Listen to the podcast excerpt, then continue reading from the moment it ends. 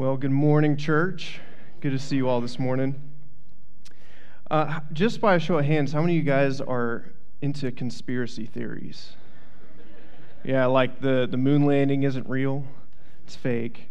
Or even, my, I think one of my favorite ones is uh, that pigeons are actually cameras that the government uses to watch our every move. Yeah, because, I mean, you look into their eyes and they're watching you, and it freaks you out. I, conspiracy theories always remind me of the, the movie National Treasure, the, the first and second one. Uh, and I, my, my mom, she loves to share the story. She has no idea that I'm going to share the story. But, because she's, she's in the audience over here. So, uh, but when the movie came out, we went and saw it in theaters. Uh, how many of you guys were alive back then? Most, most of you. I mean, there's some kids.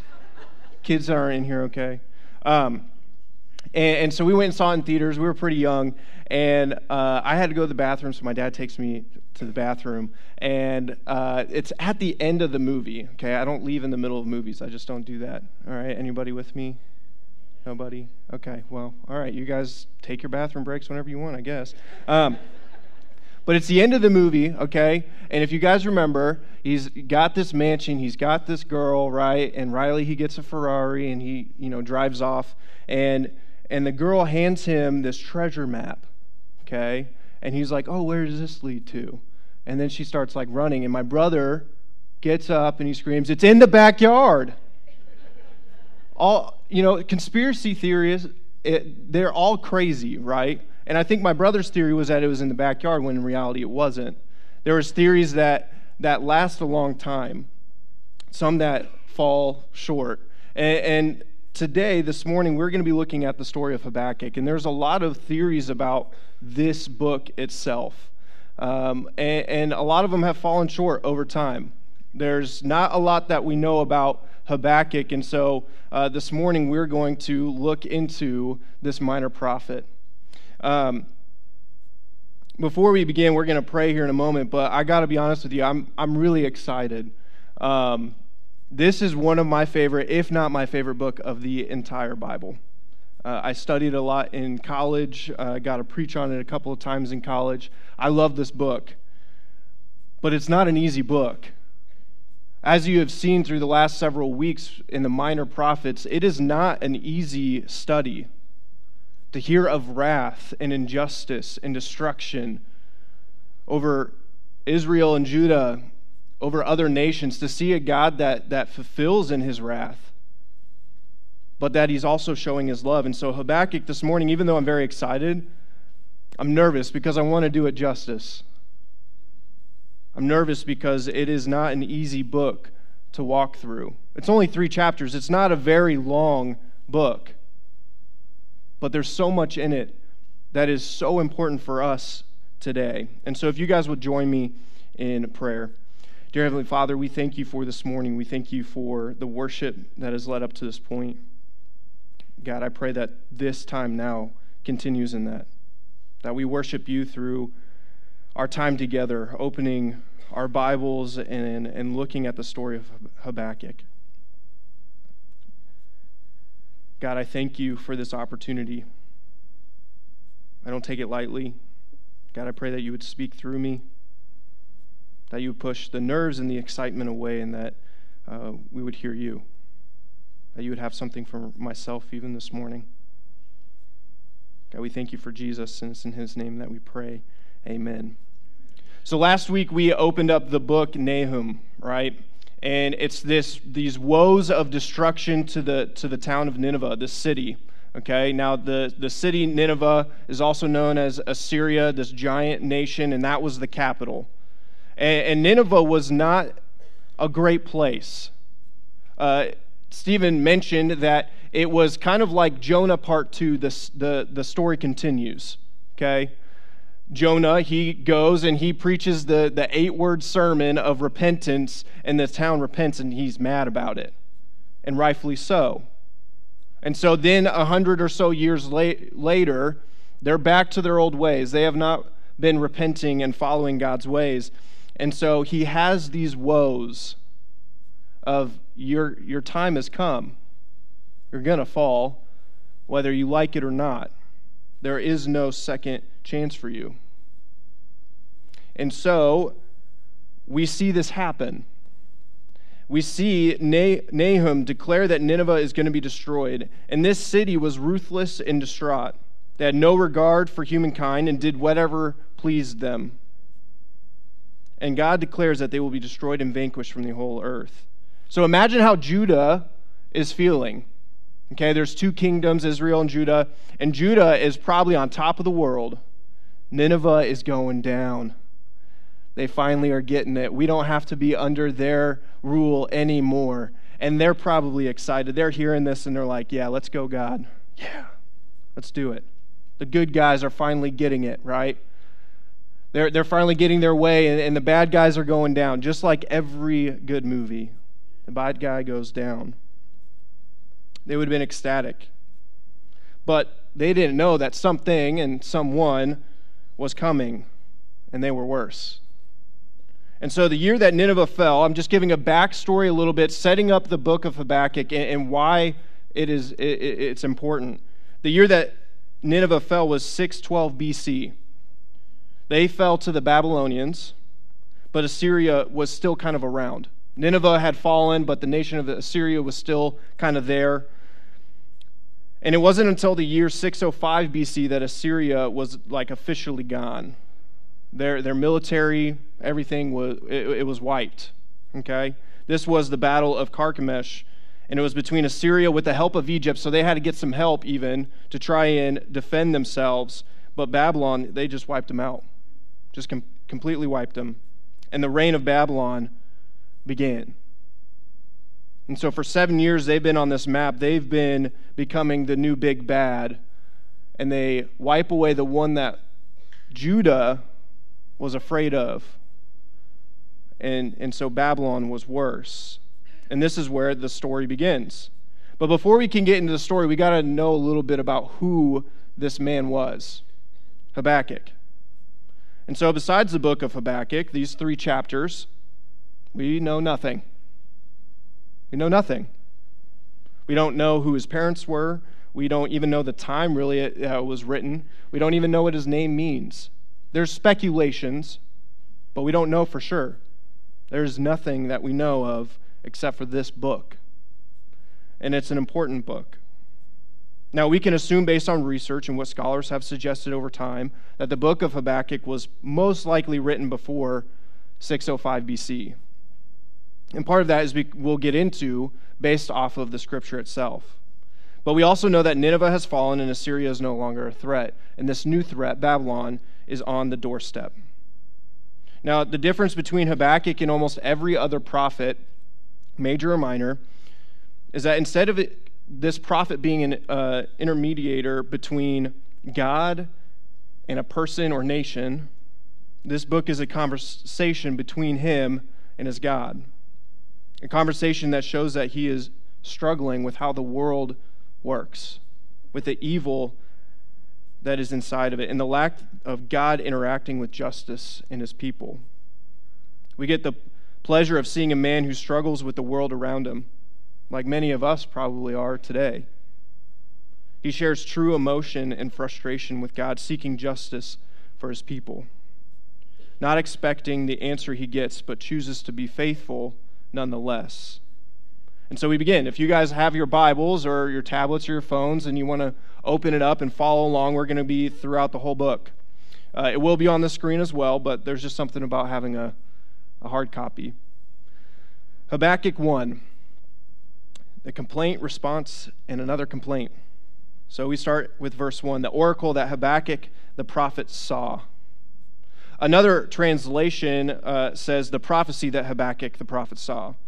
But there are even another couple of translations, because there's a ton of translations out there, that says this the burden that Habakkuk the prophet did see. So we're two words in, and we already are seeing that this is a burden for Habakkuk. We haven't even really started to get to what that burden is, but we already know that it's weighing him down, that he is struggling to even, even come to terms with what is going on in this world. Now, we have all gone through burdens. We may are going through a burden right now, and I'll tell you what, we'll go through more on the other side. The, the past is full of it, the present is full of it, and the future is full of it in this world. And Habakkuk is seeing this, this burden. And if we're being honest, when we see in the first two words the word burden, we don't really want to continue going on. It's not rainbow and sunshine, it's darkness. It's hurt and pain. And it's not easy to read. But if we stopped at the burden, we wouldn't get to see the goodness on the other side. We wouldn't even get to see how it ends. And so, before we begin, my encouragement for you is that when you're in a burden, push through. Don't give up. Because you never know what's on the other side, you never know what's at the end. And so we're in this burden. And, and this is how it starts two, verses 2 and, uh, through 4. O Lord, how long shall I cry for help, and you will not hear? Or cry to you violence, and you will not save? Why do you make me see iniquity, and why do you idly look at wrong? Destruction and violence are before me, strife and contention arise. So the law is paralyzed, and justice never goes forth. For the wicked surround the righteous, so justice goes forth perverted. This is the first complaint that Habakkuk prays slash tells God of what he is seeing, what he is witnessing. And he has been crying to God for help because Judah, not another nation, but Judah, has been disobedient and evil, forsaking the law and perverting justice. He acknowledges the righteous of Judah being surrounded by the wicked. Now, if the law isn't being upheld, then we can safely assume that even royalty is perverse. The king at the time was Jehoiakim. He was put on the throne by the Pharaoh of Egypt in 609 BC. Now, this is before the battle of Carchemish that sent the Assyrians goodbye forever. But one of the textbooks that I was reading this week said that Jehoiakim was so evil and vicious that the Lord sent several foreign nations against him. Not just the Babylonians, but the Arameans, the Moabites, and the Ammonites. During his reign, he destroyed Jeremiah's scroll. Oh, it's okay. We, he wrote another one. That's why we still have it. But, but he did destroy the first one, cut it up, and burnt it. This was the nation of Judah at the time, and Habakkuk is pleading with God to do something because in his eyes he hasn't yet. And so we see this response then from the Lord. And it starts in verse 5, but we're going we're to save that for a little bit later. It starts in verse 6. For behold, I am raising up the Chaldeans. Now, the Chaldeans is another name for the Babylonians. I'll be kind of using them uh, interchangeably. That bitter and hasty nation who march through the breadth of the earth to seize dwellings not their own. They are dreaded and fearsome. Their justice and dignity go forth from themselves. Their horses are swifter than leopards, more fierce than the evening wolves. Their horsemen press proudly on. Their Horsemen come from afar. They fly like an eagle, swift to devour. They all come for violence, all their faces forward. They're, they gather captives like sand. At kings they scoff, and at rulers they laugh. They laugh at every fortress, for they pile up earth and take it.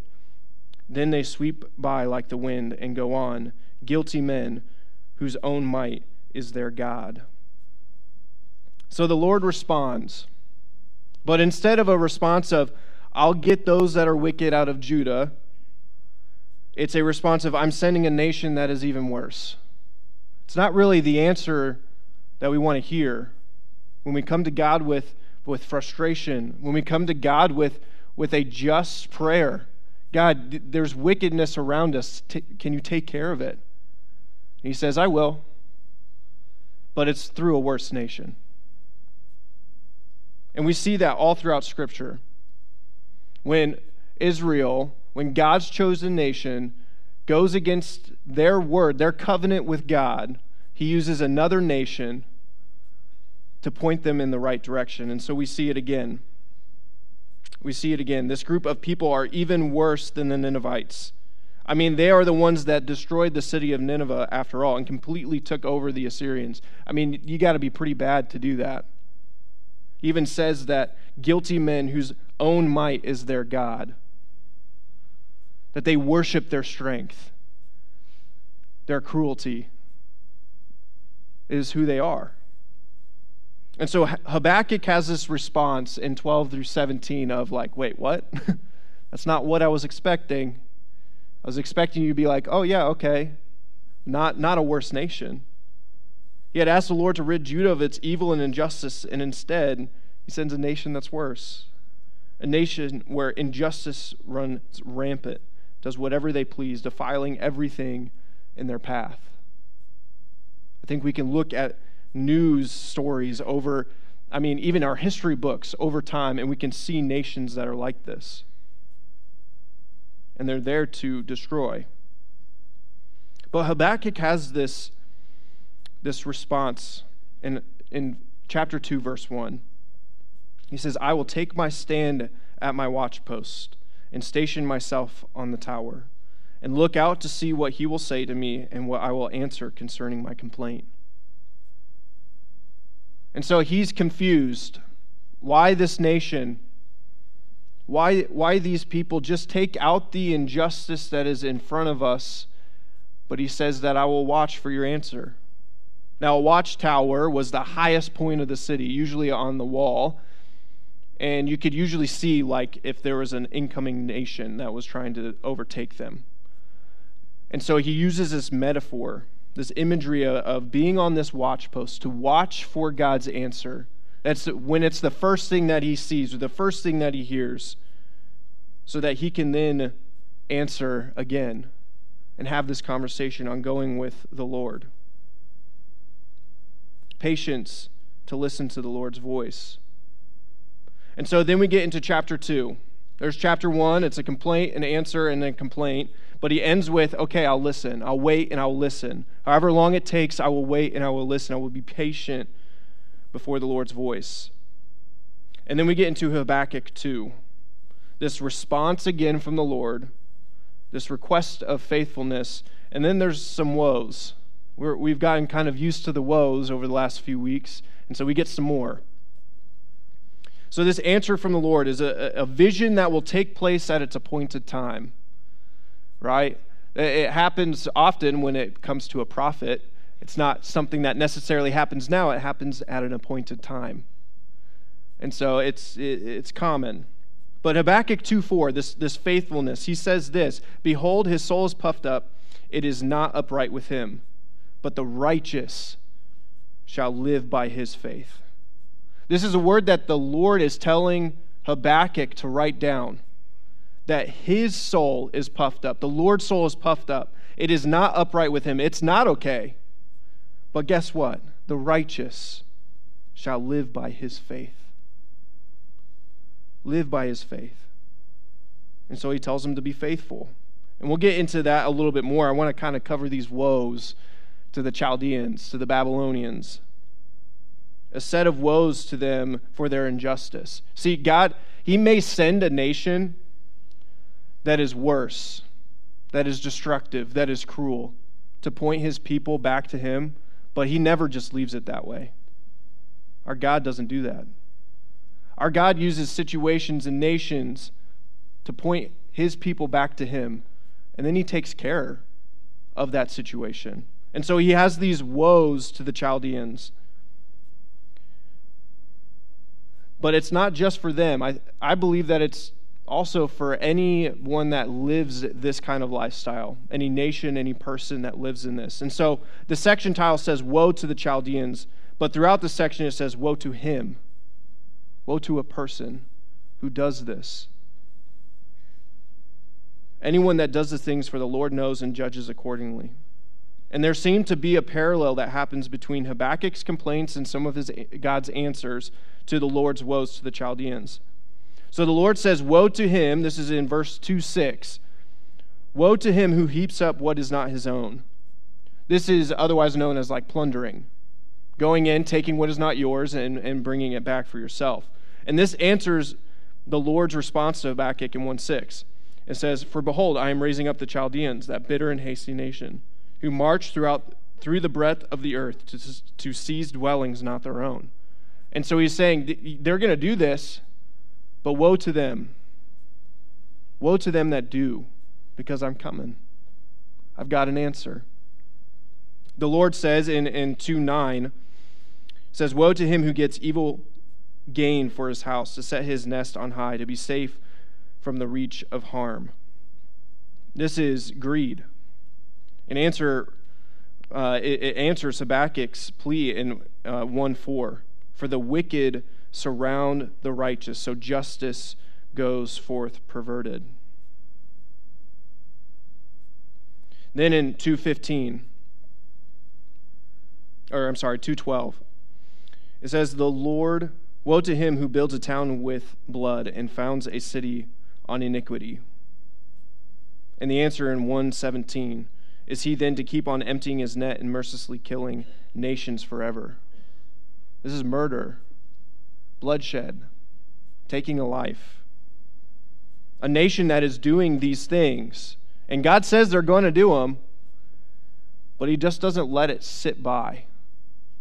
He says, No, in time, I will take care of this. In time. Then in 2:15 it says this, Woe to him who makes his neighbors drink and pour out your wrath and make them drunk in order to gaze at their nakedness. And this is drunkenness in the answer from 2 5. Moreover, wine is a traitor and an arrogant man who is never at rest. His greed is as wide as Sheol. Like death, he has never enough. He gathers for himself all nations and collects of as his own all peoples. And then the last one in, in verse 218 says, What profit is an idol when its maker has shaped it, a metal image, a teacher of lies, for it is maker for its maker trusts its own creation when he makes speechless idols. Now we know about idolatry, setting anything above the Lord. And a, and a nation that doesn't know the Lord is going to make their own idols. And he's like, nope, don't worry. I'll take care of it. Because in 116, therefore he sacrifices to his net and makes offerings to his dragnet, for by them he lives in luxury and his food is rich. This is how the Chaldeans live, how they treat people. But God says, I will take care of it. It may not be right now. I told you, the Babylonians, they're coming. The Chaldeans are on, on your doorstep. It, it won't last forever. They're here because I have sent them because you are evil, because your ways are wicked, and I need you to, to come back to me. And sometimes it takes that drastic measure of doing something like this to point people back in the right direction. A lot of times we see in our world where it takes hitting rock bottom, right, to, to turn your life around. And I, you know, my prayer and hope is that it doesn't do that for every person. But sometimes there's just that person who's so stubborn, right, that it, it literally is that rock bottom moment where it's that come to Jesus moment. You've lost everything else your family, your friends, your belongings, maybe even your identity. You don't know who you are anymore. And, and that's what's going on with Judah. And for Judah, it's happened a lot. They've had that rock bottom moment a lot throughout the Old Testament. And so he's using this drastic measure of another nation to point them back to him. And so we we see God's plan was always to make right out of the wrong, to rid evil and injustice. He was never going to just let the Chaldeans, a nation that was not after God's own heart, not his chosen people, to just go scot free. It was never in the plan. But we have to understand that he wasn't going to let his chosen people do the same. There has to be a consequence. And when it's on the individual level, sure, individual level, but when it's on a national level, then he uses another nation. He had to interact, and he did by using another nation to point them back to him. And so we end chapter 2 with these warnings to the Chaldeans and to everyone else who defies the Lord by wrongdoing and corrupt evil. And although this sounds like good news, it doesn't mean that what God said earlier in the chapter wasn't still going to happen. And so Habakkuk, he's hearing this from the Lord, and he's like, you know, this is all great. But it's still happening, isn't it? It is. The Chaldeans were coming, and they were going to overtake Judah. And so we get to chapter 3. We expect, right, this, this moment of like well, it's still happening no matter what, so I'm going to just be sitting in my own pity. I'm going to be upset. I'm going to complain some more. But no, Habakkuk has a different response. A response that I probably wouldn't have myself. He prays and he worships. He prays and he worships.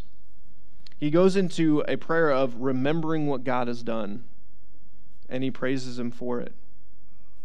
He knows that the Lord is acting, and even in the waiting, that he will act eventually. And so he remembers and he reflects.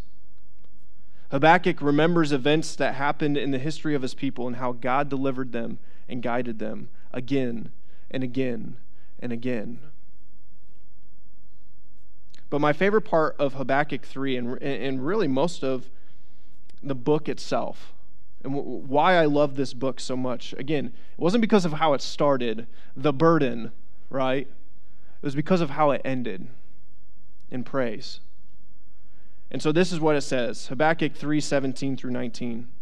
Though the fig tree should not blossom, nor fruit be on the vines, the produce of the olive fail, and the fields yield no food. The flock be cut off from the fold, and there be no herd in the stalls. Yet I will rejoice in the Lord. I will take joy in the God of my salvation. God, the Lord, is my strength. He makes my feet like the deer's, He makes me tread on my high places. Now, that first part, Though the fig tree should not blossom, no fruit, no this, no that, this be cut off, that be cut off. It, it sounds like a lot of bad things, and it is. I mean, that was their economic resources. That was how they trade and sold, and that's how they lived. And so, all those things going away is like we have nothing left. We can't do what we feel like we should do, and, and and there's nothing left for them. But yet he says, I will rejoice in the Lord. Because those things don't bring salvation, the Lord does. The things that they do, the, the objects in front of them, do not bring salvation, the Lord does. That he is the joy, and he will take his joy in the God of my salvation. And so he rejoices in the Lord amidst doom at his front door. He knows that this is coming. And he knows it won't last forever. And so he rejoices, but it's still coming. And I don't think I would have blamed him if he just sat there and wallowed in pity, if he cried and mourned of what was going to happen. But instead, he rejoices. He rejoices in the Lord. Now, the, the last part, he makes my feet like the deer's and he makes me tread on my high places. Uh, have you guys ever like felt like you were floating before? You ever see like a, a balloon where it's just like slowly floating? No? Never? No one? Ever? Wow, there's no response. Are you all sleeping? Man, geez. I know that I've got a monotone voice, but come on. Um, well, one of my favorite things to do uh, especially in college, because you know you're in college, right? Um, I would go to a door, okay, and, it has to be a single, unless you got really long arms, okay. But it has to be a single, and you put your arms up against it like this, and you just you you just press as hard as you can for as long as you can, right up against the door frame, okay. And then once you're like, I mean, your arms feel like they're gonna fall off, okay. That's when you're like, okay, good, okay. Then you, you do this, and then you, you do this, and they like, whee, like that. It's like they're just, they just feel like they're just floating on their own. Now, I'm doing that, but if you do that, and then this, if you feel like you're floating, and then you just start doing this, and you, you actually start floating. Um, but that's that's the, the, the first thing that came to my mind when I read, "He makes me feel like the deers. He makes me tread on my high places. It's just this floating. When you're in the presence of the Lord, when you're in the joy of his salvation and you rejoice in him, amidst the things that are coming to on literally your doorstep, the burdens that are in front of you, can we say that we have that same mentality? That it, it feels like we're floating in the presence of the Lord. That's the faith that Habakkuk has. This is what he's rejoicing in the carefreeness that he feels. Not because he's like, oh, okay, whatever, you know, this is going to happen no matter what, might as well do my own thing. No, it's the carefreeness that God has a plan. And he's asking me to be faithful. And it may not happen in my timeline, but he said it's going to happen. And so I will believe. And I will have joy because I know my God and he is faithful. The Lord is present and working. He is strong and true. Even when we are confused and have questions, he is present. He may be silent, but he is present. And in this moment, he wasn't silent. He said, No, I've got something that's worse coming. And he wasn't sorry about it because he knew the future. He knew what it was going to do. Now, if you don't know much about this timeline, this is where we get the story of Daniel. After this happens, the Babylonians come to the doorstep of Judah. They, they take him over. It's not a complete like destruction, like there's some like, hey, we're you know, we're just gonna rule you kind of a thing. But that's where Daniel, the book of Daniel comes from.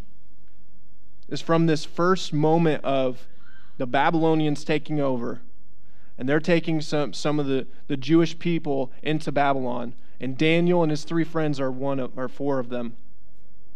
And that's where we get that. And if that didn't happen, if God, if God didn't say that, that they are coming, we wouldn't have even a, another story of faithfulness where a nation was, was changing to, to look more like God, where, where the mission of God was being shared. Where I bet in that time, because of Daniel and his three friends, people came to know the Lord. Maybe not the nation, and maybe the nation turned away. But there were definitely people that heard the Old Testament gospel, the, the, the, that the Lord is good. It wouldn't have happened. And so Habakkuk was faithful. He said, I will worship, I will rejoice, I will remember no matter what. And so, why does this matter, right? We get to the conclusion and we're like, okay, great, we learn more about Habakkuk. Probably won't read it ever again, right? Started with a burden, ended with a praise. Got it. So, why does it matter? How does this apply to us? What does this show us about God? And we get to we get to see something about God. God reveals himself in his nature in, in this book, in this conversation with his child. That his ways are bigger than our ways. We are not God, he is. We would not do the same thing as God. Right? If we had his power, we, we wouldn't do the same thing that he does. But if we had his knowledge, Probably would. His ways are bigger than our ways. He is God and we are not. In our minds, it'd be difficult to understand why certain things happen the way that they do. And trust me, I'm in that same boat. I don't understand why some things happen the way that they do to good people, to people in general. I don't know. But Habakkuk asked the hard questions. He was struggling with the idea of an evil world and a good God. And to him, it just didn't make sense that they came together. How can they both be true? And he got his answer, and it was faith. We have to have faith in God, that God's timing is perfect, because it is, that he has control, because he does, and that his ways are greater, because they are. There's a quote that I found. It says, Faith is living with an expectation that God will act. And the faith that when God does, it will be just. Now, trust me, sometimes it is difficult to have that moment of, well, God, that I wouldn't do it that way. Or, God, why are you doing it this way? And it can be frustrating. I understand it can be frustrating. But we have to know that we have to have faith that, that God will do something and that when He does, that it is just, that it is right. Habakkuk 2 4, it says, The righteous will live by faith. Are you righteous? Then live by faith. Romans 1:17 says, For in, in it the righteousness of God is revealed from faith for faith. As it is written, the righteous shall live by faith. Paul quoting Habakkuk. I mean, Paul, the Apostle Paul, quoting Habakkuk, right? This no, no named guy that no one ever knew, and one of the greatest apostles ever quotes him. I think it's important. That's all I'm saying. Ephesians 2 8. For by grace you have been saved through faith. And this is not your own doing, it is the gift of God. Be faithful. Be faithful. Acts 16 31. And they said, Believe in the Lord Jesus, and you will be saved, you and your household. Continues on, Hebrews 10 36 through 39. For you have need of endurance, so that when you have done the will of God, you may receive what is promised. For yet in a little while, yet a little while, and the coming one will come and will not delay. But my righteous one shall live by faith, and if he shrinks back, my soul has no pleasure in him. But we are not of those who shrink back and are destroyed, but of those who have faith and preserve their souls. What kind of faith do you have in our God? And then there's John 3:16, we all know it. For God so loved the world that he gave his one and only son, that whoever believes in him shall not perish, but have eternal life. You see God does answer. God does answer. You know who is the most faithful person of all? Jesus, who is God. God does answer. God does answer. He is faithful to us even when we are undeserving. He is faithful. He sent Jesus to this world to die on the cross for our sins. He is faithful. He rose again and defeated death once and for all. He is faithful. And he calls for you and for me to believe in him. You see, Habakkuk rejoices because he found his answer and that answer applies to us. We may not have the Chaldeans knocking on our front door. Babylon is, is long gone at this point. Praise the Lord for that. But we have, each have struggles that we face. We all have hardships that we have to go through, whether that's on the individual level, or as a family, or as a friend group, or through your work, or through your kids, or through your parents we all have hardships that we face. And we feel like we have to go at it alone oftentimes, and you don't. If you look around this room, there are people in here that care about you. We are the church. If this building was gone tomorrow, we would still meet because we are the church. That is what God has called us to be, not a building, but a people that are faithful to Him. Faithful through the burdens. Because we started with a burden, two words in, and it didn't look like it was going to be good. And there was a lot of messiness in there. But it ended with praise, it ended with rejoice. And I don't think it was easy for Habakkuk to see what happened. We don't know this for sure, but I'm assuming he probably witnessed a lot what, of what happened when Babylon came. And it probably wasn't easy for him. But I can tell you what he continued to do, and which what we need to continue to do. It's to remember what God has done, to rejoice in who he is, and to be faithful no matter what comes our way. And we get to follow his example. We get to be faithful. It is a choice that you get to have and that I get to have. So, if you would stand, please, as we sing about how great his faithfulness is.